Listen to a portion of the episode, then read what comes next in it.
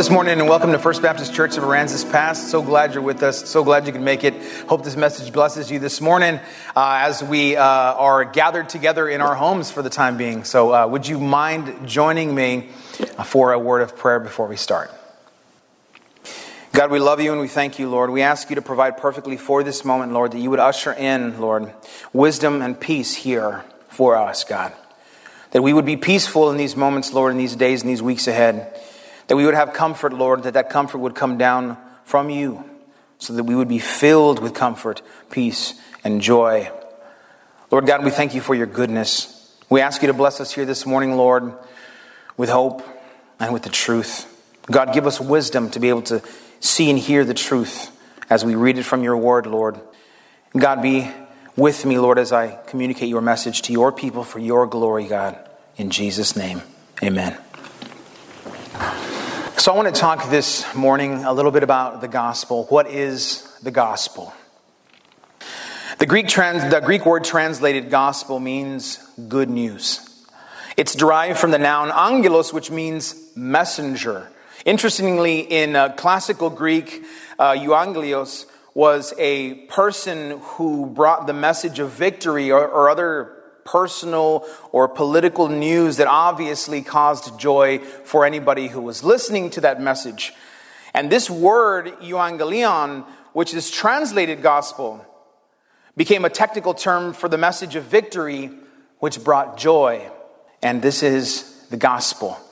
The gospel is the good news about Jesus Christ and his victory over sin and death. And for us, for all of us, for the world, this is incredible incredible news. His sacrifice on the cross meant that the end of all sacrifice for sins for all time. Because he ushered in a new covenant, he ushered in a new agreement between God and man. The sacrificial system would be fulfilled by Jesus, which meant that there would be no blood sacrifices, right? Which meant, uh, which, uh, which men had approved for thousands of years, we couldn't do. We could not keep up with the sacrificial system. We could not, it didn't keep us from sin. It also didn't cleanse us for all sin for all time. God says that if we believe in the work of Jesus Christ and that He is our Lord and Savior and that God raised Him from the dead, then we are saved. And that news is good news. It is a, a message of victory that brings about joy to the hearts of believers all over the world. Now, the punishment that we deserve for sinning against God is paid for by the blood of Jesus Christ. And this is essentially what happens to us once we believe in Jesus Christ, that we take on the righteousness of Jesus Christ, that He cloaks us with, He clothes us with, He covers us in His righteousness. And us being covered in the righteousness of Jesus Christ means that we are no longer at odds with God. It means that we are reconciled with God. It means we are put into right relationship with God, and we can humbly uh, stand before His throne in confidence that we can approach the throne of grace. Jesus Christ took the penalty that we deserve so that all those who believed in Him would not die, but that we would have everlasting life. And those, of course, are little snippets and paraphrases of Romans 10 9 and uh, John 3 16. I want to read something for you here this morning. This is from 1 Corinthians chapter 15, and this is verses 1 through 11. Now I would remind you, brothers, of the gospel I preached to you, which you received, in which you stand, and by which you are being saved, if you hold fast to the word I preached to you, unless you believed in vain. For I delivered to you as of first importance that what I also received, that Christ died for our sins in accordance with the scriptures, that he was buried, and that he was raised on the third day in accordance with the scriptures, and that he appeared to Cephas, then to the twelve. Then he appeared to more than 500 brothers at one time, most of whom are still alive, though some have fallen asleep. Then he appeared to James, then to all the apostles. And last of all, as to one untimely born, he appeared also to me. For I am the least of the apostles, unworthy to be called an apostle, because I persecuted the church of God. But by the grace of God, I am what I am. And his grace toward me was not in vain. On the contrary, I worked harder than any of them, though it was not I, but the grace of God that is with me. Whether then it was I or they, so we preach, and so you believed. So there are some different elements to the gospel brought out by the Apostle Paul here in this text. And those elements are that Christ died for our sins in accordance with the scriptures, that Christ was buried, that Christ was raised on the third day in accordance with the scriptures, and then that he appeared to several different people at different times it was not an isolated event that only one person saw at one point in history and there were no witnesses there to see. We actually hear that there were over 500 witnesses. And then Paul goes even further to tell us that some are still alive. In other words, you can go and ask them. They're still alive today. I'll tell you which ones they are. You can go and ask them what they saw and if they really saw Jesus Christ. This is an incredible truth. And what's more is that the Apostle Paul then proclaims the saving power of the gospel. Right after that, in verses 8 through 11, he says that he is the least of all the apostles. We have a humble man speaking to us the wisdom of God, or in the wisdom of God, the word of God in the Apostle Paul. He says that he's the least of all the apostles, unworthy to be called an apostle because of him persecuting the church. And now, church, I don't know about you, but every time I fall short, Every time I'm caught up in rebellion against God, every time I'm caught up in sin, I do something I'm not supposed to, right? However you want to say it. Every time I am, i am ashamed of myself. I, I live with shame and regret of the thing that I've done. It takes confession and repentance in the name of the Lord Jesus Christ in order for my heart to turn back towards God and so that I can forgive uh, ask for forgiveness from God and then also forgive myself for the things that I've done and, and, and, and not uh, drag myself through the mud or continue to drag myself through the mud over the thing that I've done. But for the believer in Christ, we, we feel this tugging, this, this wrestling, this tearing away. It's our flesh that's chained to the world, it's destined for the dust, and then our spirit that is connected to God, tied to God, sealed with the promised Holy Spirit, our guarantee, the guarantee of our inheritance. It's that spirit wanting to be with God, our flesh chained to the world that'll die along with it. There's that tugging, that pulling away, that tearing away that we feel, and this is the struggle of life that we go through.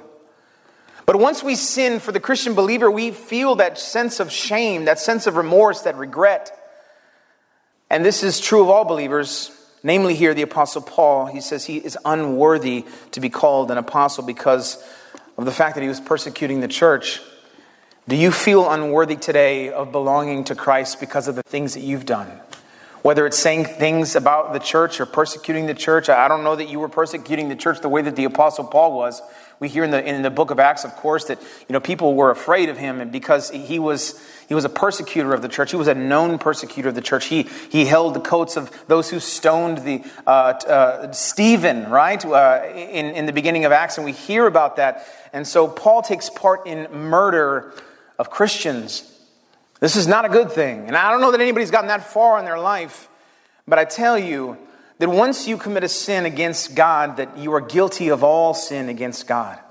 And this is one of the reasons, or this is the main reason why the gospel is so important for us. Because if we break one law, we've broken the whole law. And if we break the law, then it takes God Himself to reconcile us to Himself in order for us to be justified in His sight. So, in other words, uh, we live our lives, we're growing up, we don't know Christ, we're lost in the world, and our standing in heaven, if we can see God sitting on the judgment seat, is guilty.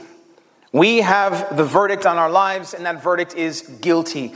And the sentence for our guilt is death. It is eternal. Uh, it is a, a eternal existence in hell, being punished forever. And that's not what anybody wants, right? That's why we share the gospel because we want everyone to be with us. We want to experience glory and beauty and bliss forever together.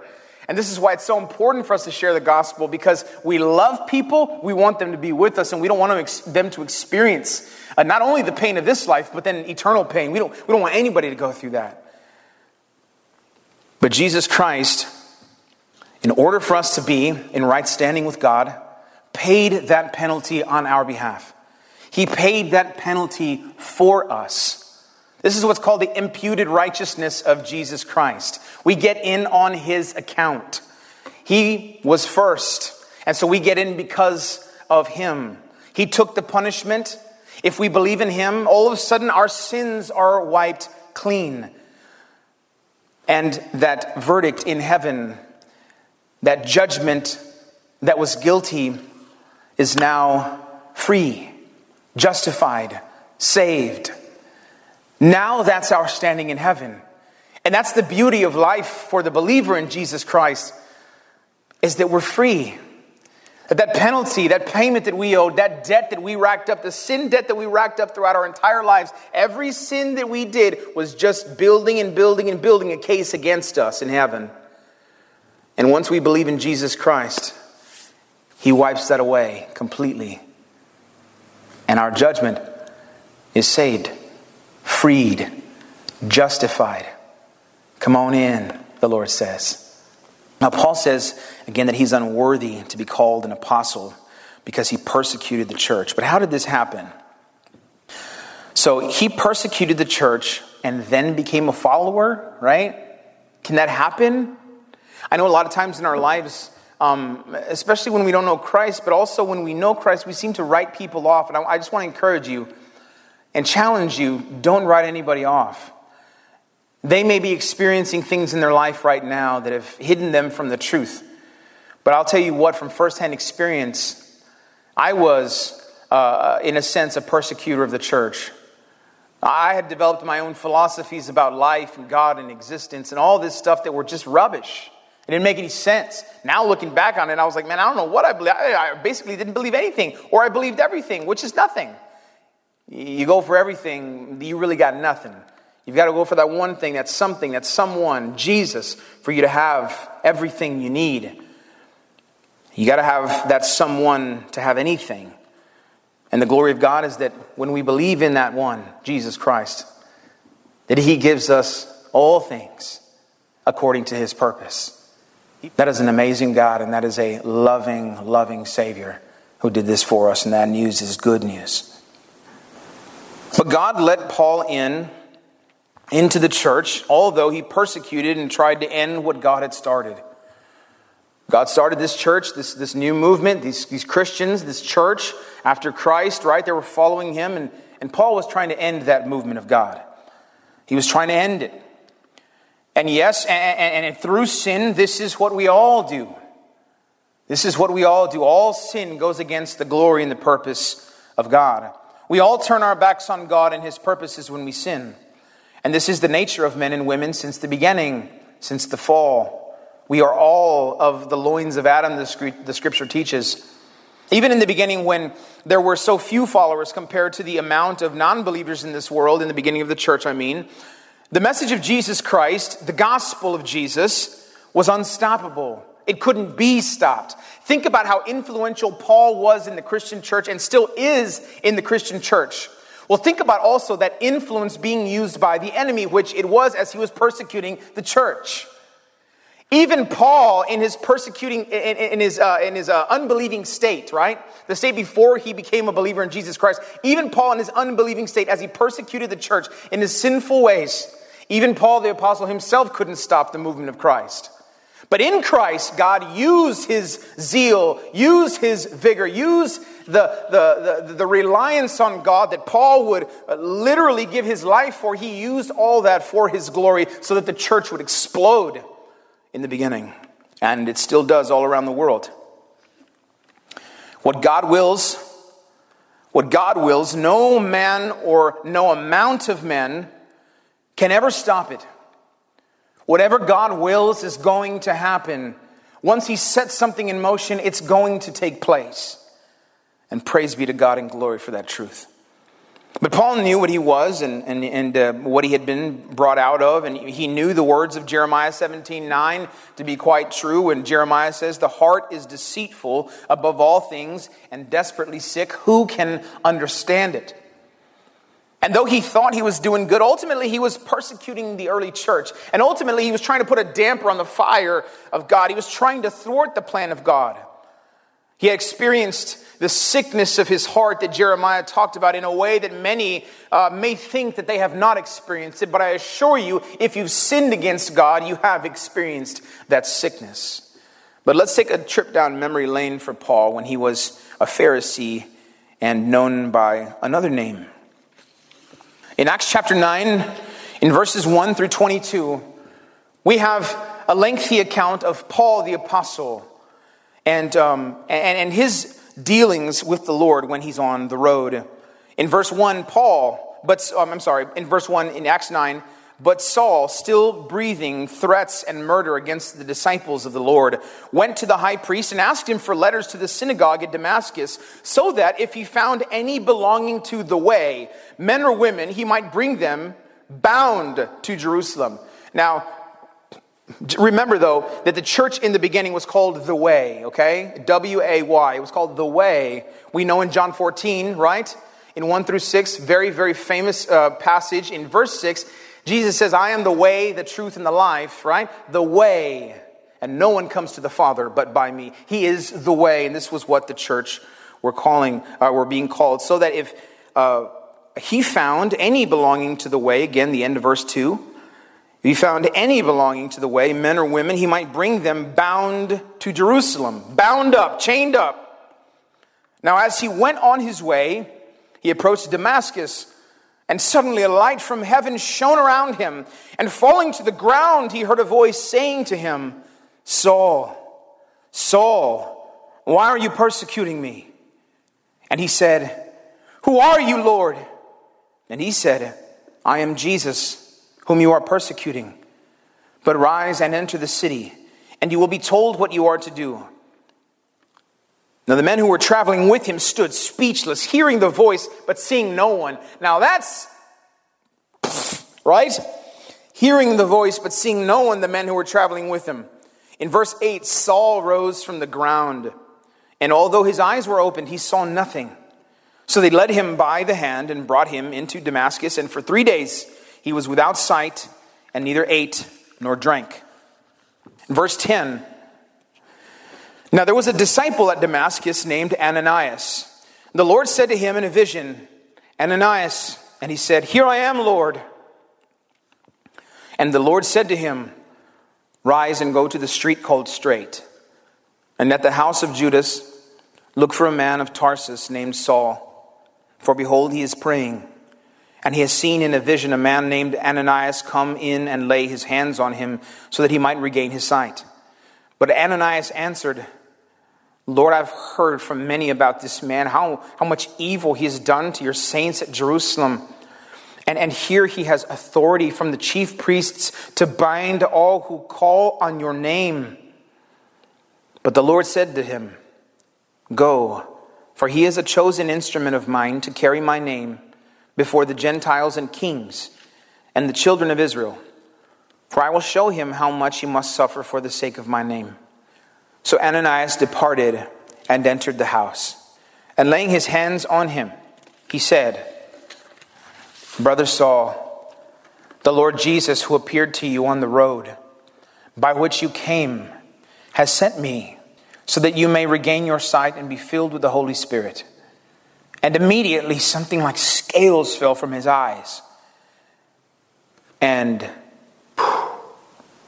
he regained his sight. Then he rose and was baptized. And taking food, he was strengthened. For some days, he was with the disciples at Damascus, and immediately he proclaimed Jesus in the synagogues, saying, He is the Son of God. And all who heard him were amazed and said, Is not this the man who made havoc in Jerusalem of those who called upon his name? And has he not come here for this purpose to bring them bound before the chief priests? But Saul increased all the more in strength and confounded the Jews who lived in Damascus by proving that Jesus was the Christ.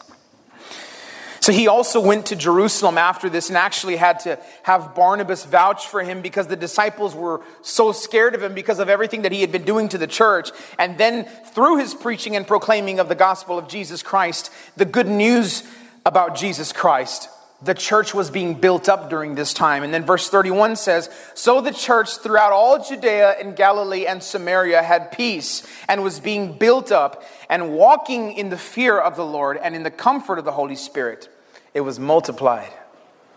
It was multiplied.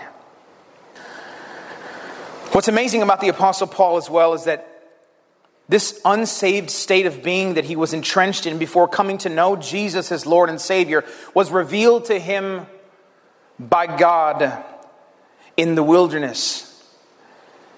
God drove him to Arabia just as the Spirit drove Jesus into the wilderness after his baptism in the Jordan River. And this is where Paul received his revelation from Jesus Christ, and he was taught all the truth about Jesus Christ. He was simply obeying the words of God that he told him in Acts 9, 5, and 6. And he said, Where are you, Lord? And he said, or he said, Who are you, Lord? And he said, I am Jesus whom you are persecuting, but rise and enter the city, and you will be told what you are to do. Now, I hope you're with me through the reading and realizing that Paul obeyed the command of the Lord. And this is something that we're called to do every day of our lives as believers in Jesus Christ. We're called to obey the command of the Lord. Paul wanted to know who this was, who this Lord was who had blinded him. Who are you? He's asking. But it's interesting the way he asks the question. It's not just like, who's doing this to me? Who's there? Who's there? Right? Like some, like some uh, uh, suspense movie or something we see, right? He says, Who are you, Lord? Who are you, Lord? It's Paul, knowing in his spirit, being tugged in his heart by God Himself, the creator of the heavens and the earth, being pulled toward Jesus, wooed in his sinful state as he's persecuting the church. He says, Who are you, Lord? Because Paul knows that if what's happened to him is happening to him and he's dealing with it and living through it and going through it in reality, in real time, if this is actually happening, then it must be the Lord who's doing it to him or someone with great power that he would call Lord. He wanted to know who had blinded him. He wanted to know who this was that had so much power so as to send him to the ground. But isn't this what happens to all of us? Isn't this what happens to all of us in Jesus? This happens to all of us in the world as we come to know Him. As we give our lives to Him, we have to have the scales removed from our eyes. We have to be knocked to the ground, so to speak, in our lives. Aren't we all sent to the ground in sheer amazement and fear and trembling upon the Lord and His holiness being revealed to us? We should all have our moments on our knees, on our faces, praising and worshiping the Lord of all creation, bowing, confessing, acknowledging His Lordship, and thanking Him for the chance to be His. Remember, we were once lost in the world, destined for death, but now We've been saved. We've been taken up into his arms. And we've been destined for life. In your walk, especially in the beginning, there's going to be a time of massive confession. Massive confession. And I hope that's true. And I want you to rest easy and take heart knowing that as you confess, that you are being loved on by God Himself. You will be brought low. You'll be brought into the wilderness. Just as we hear in Jesus, of Jesus in Luke 4, Matthew 4, right? And also as we hear about the Apostle Paul. We're going to be brought into the wilderness, brought low to see who we are in relation to who God is. God will show you who you are. It is only upon looking into sheer perfection that we can really start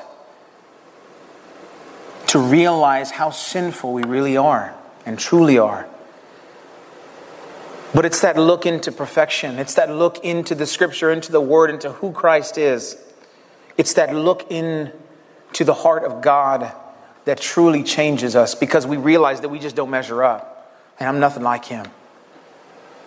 The day that I realized I was nothing like God was the greatest day of my life because that's when I got saved. When I realized that I couldn't save myself, that was the best day of my life because I, I, I got saved when you realize that God is the one with the real power and we pale in comparison to Him, this is a freeing moment in life. When we give over all of ourselves to Him so that we can be changed and so that we can be brought close into eternity with our King. You see, Paul went to Arabia and he was entrenched. Um, he was entrenched now, not in the law and Judaism, but in the grace and the revelation of Jesus Christ. He was taught by God. He was taught what no school can teach. He was called by his Father. He came to Jesus and he was filled by the Holy Spirit. He was taught the intricacies of the gospel. He preached what no man taught him, but what he had received from Jesus Christ. Galatians 1 11 through 17 records this For I would have you know, brothers, that the gospel that was preached by me is not man's gospel.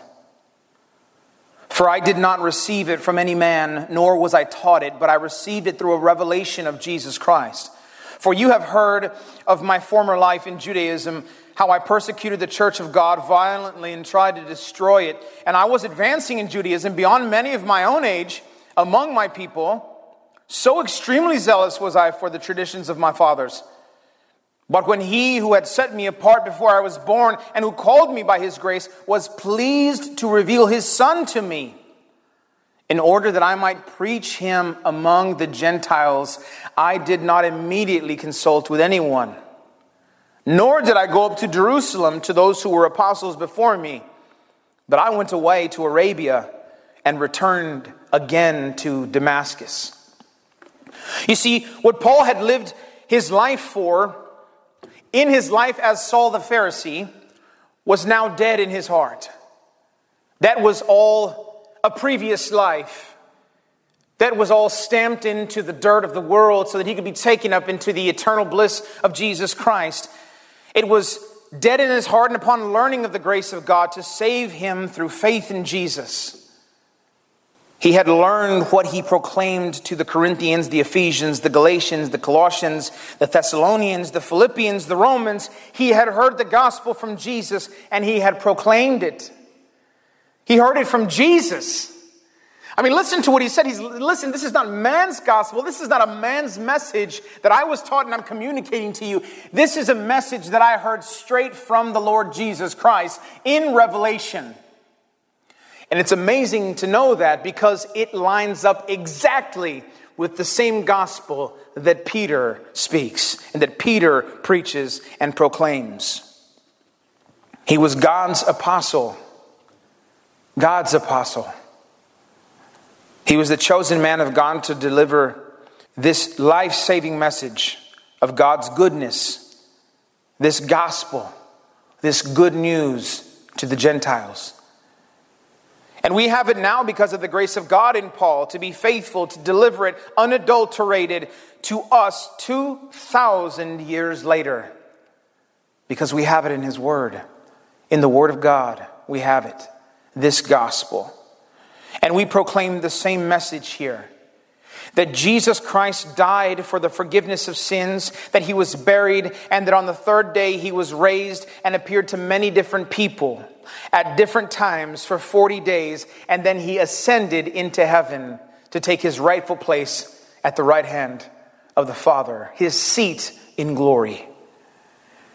You see, we are those Gentiles that have benefited from the gospel of Jesus Christ going out to the Gentiles that Paul preached. We are Gentiles, mostly here in America, who believe this.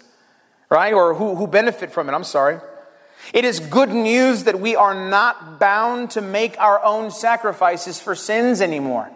That we are not bound to the old covenant, the, the law, the Mosaic law, that we're not bound to the, the, the, the practices and the rituals and the law and the sacrifices and the washings. We're not bound by it anymore because instead, Jesus Christ, who fulfilled that law in all righteousness, in all perfection, we are rolled up into his perfection and his righteousness and covered with it for eternity because of the grace of God through faith in Jesus Christ. If we believe in Jesus, the Son, that He is Lord, then we are saved and we get in on the work that He did.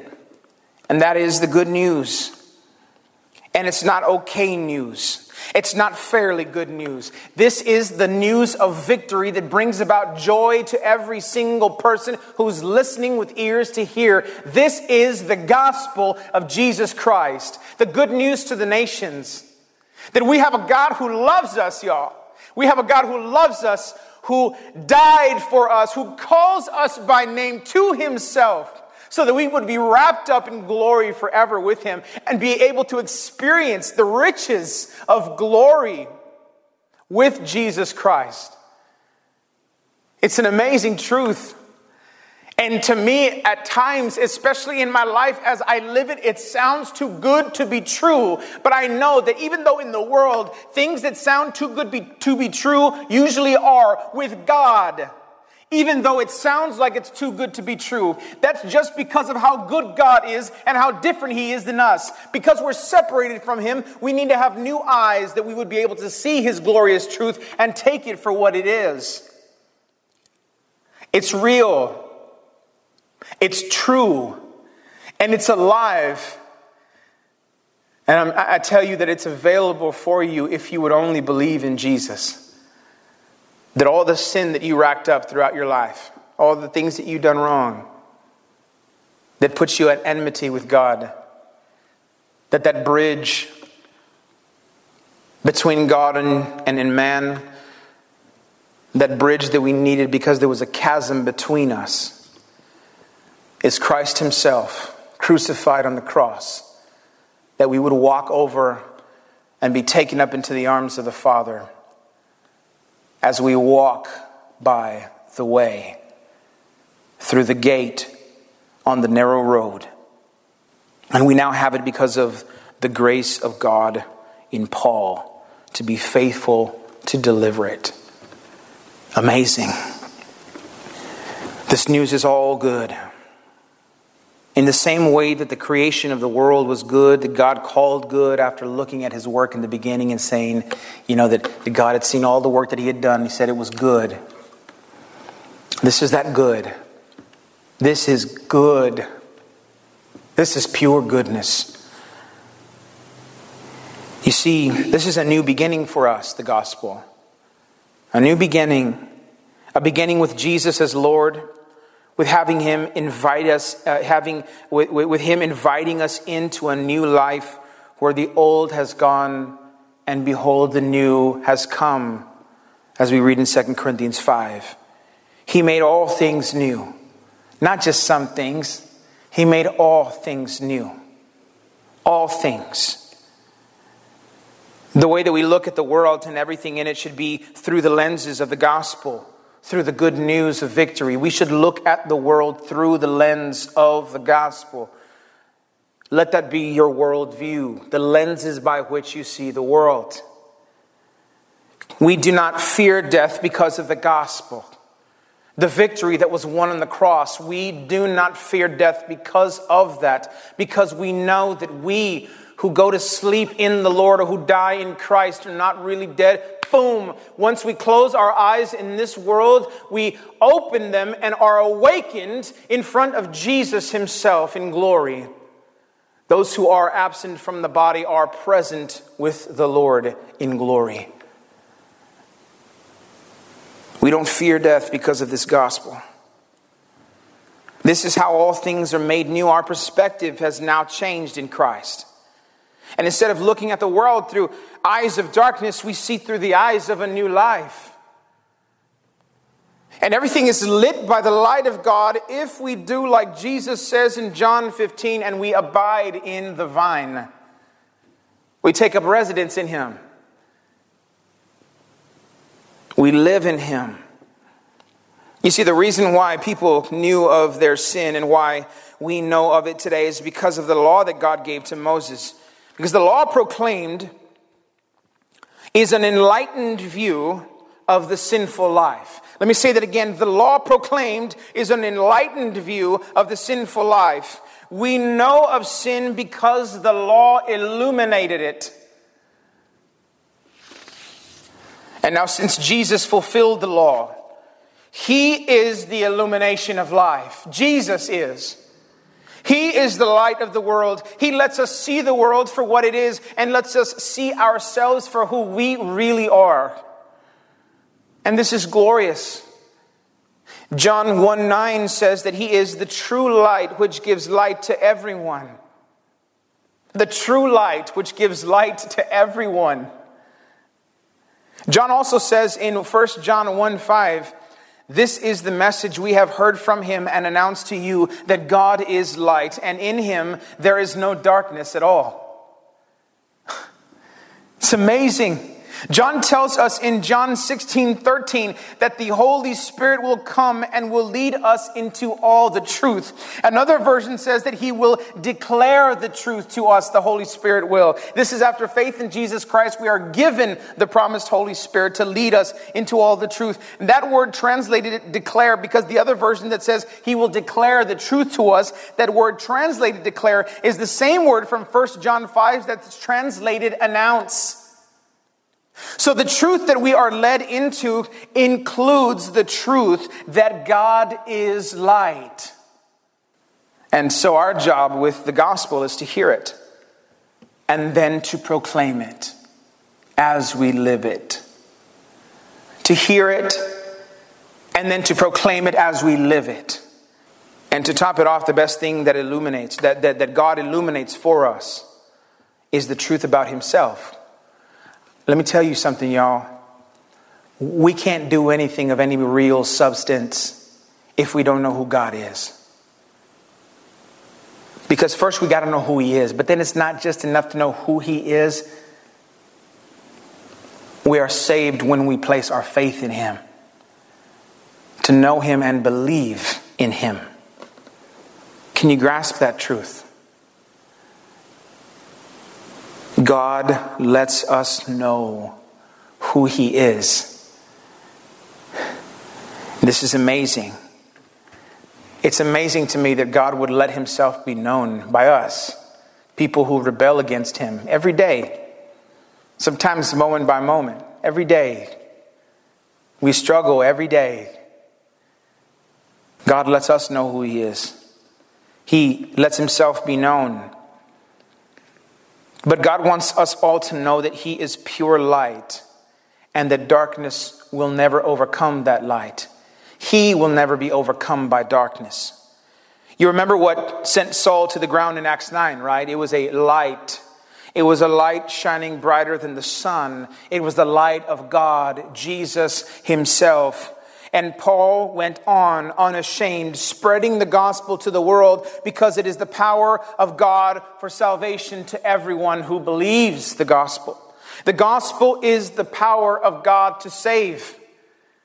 Romans 1 16 and 17 says, For I am not ashamed of the gospel, for it is the power of God for salvation to everyone who believes, to the Jew first, and also to the Greek. For in it the righteousness of God is revealed from faith for faith, as it is written, the righteous shall live by faith. So again, church, what is the gospel? What is it? The gospel is the good news of Jesus Christ. It's that message of victory that brings about peace. And more than peace, also hope in what we have to look forward to peace to get us through today, and hope for tomorrow. It is the truth about Jesus that he has won the victory that we could never win.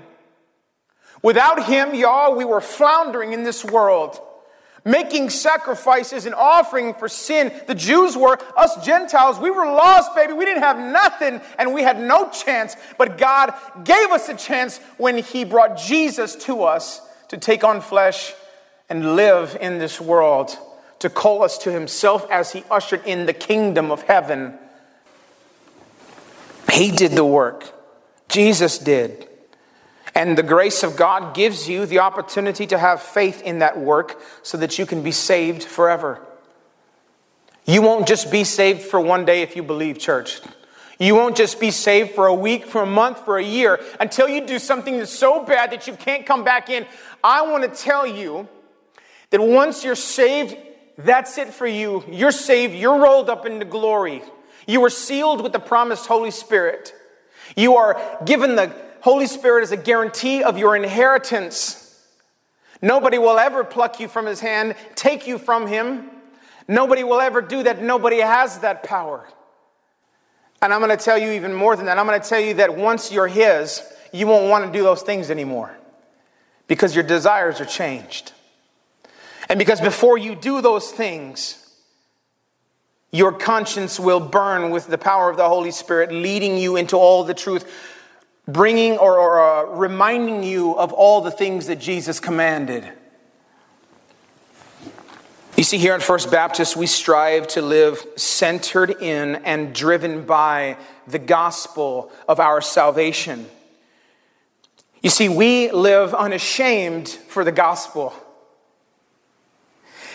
And we live saved from the wrath of God and set apart for Jesus Christ. And God is calling you to that life, to live unashamed for Him, to tell everybody you know about Him, to go out proclaiming the good news of victory that brings about joy and hope for the listeners. God is calling us to Himself because He loves us. And our response is to call others to the Lord and let them know about the light of the gospel and how desperately they need Him in order to be saved. Proclaim this gospel, church. It is the gospel of, gospel of your salvation. And Jesus set us here and gave us this incredible mission to communicate this to a lost and dying world who needs Him so desperately. As you were in desperation at times in your life, church, needing God and not having Him, as He reached down and saved you, as you were sinking into the water, like the Apostle Peter, as he reached up his hand, he found the arm of our Savior, the hand of our Savior to reach down and pick him up out of that water.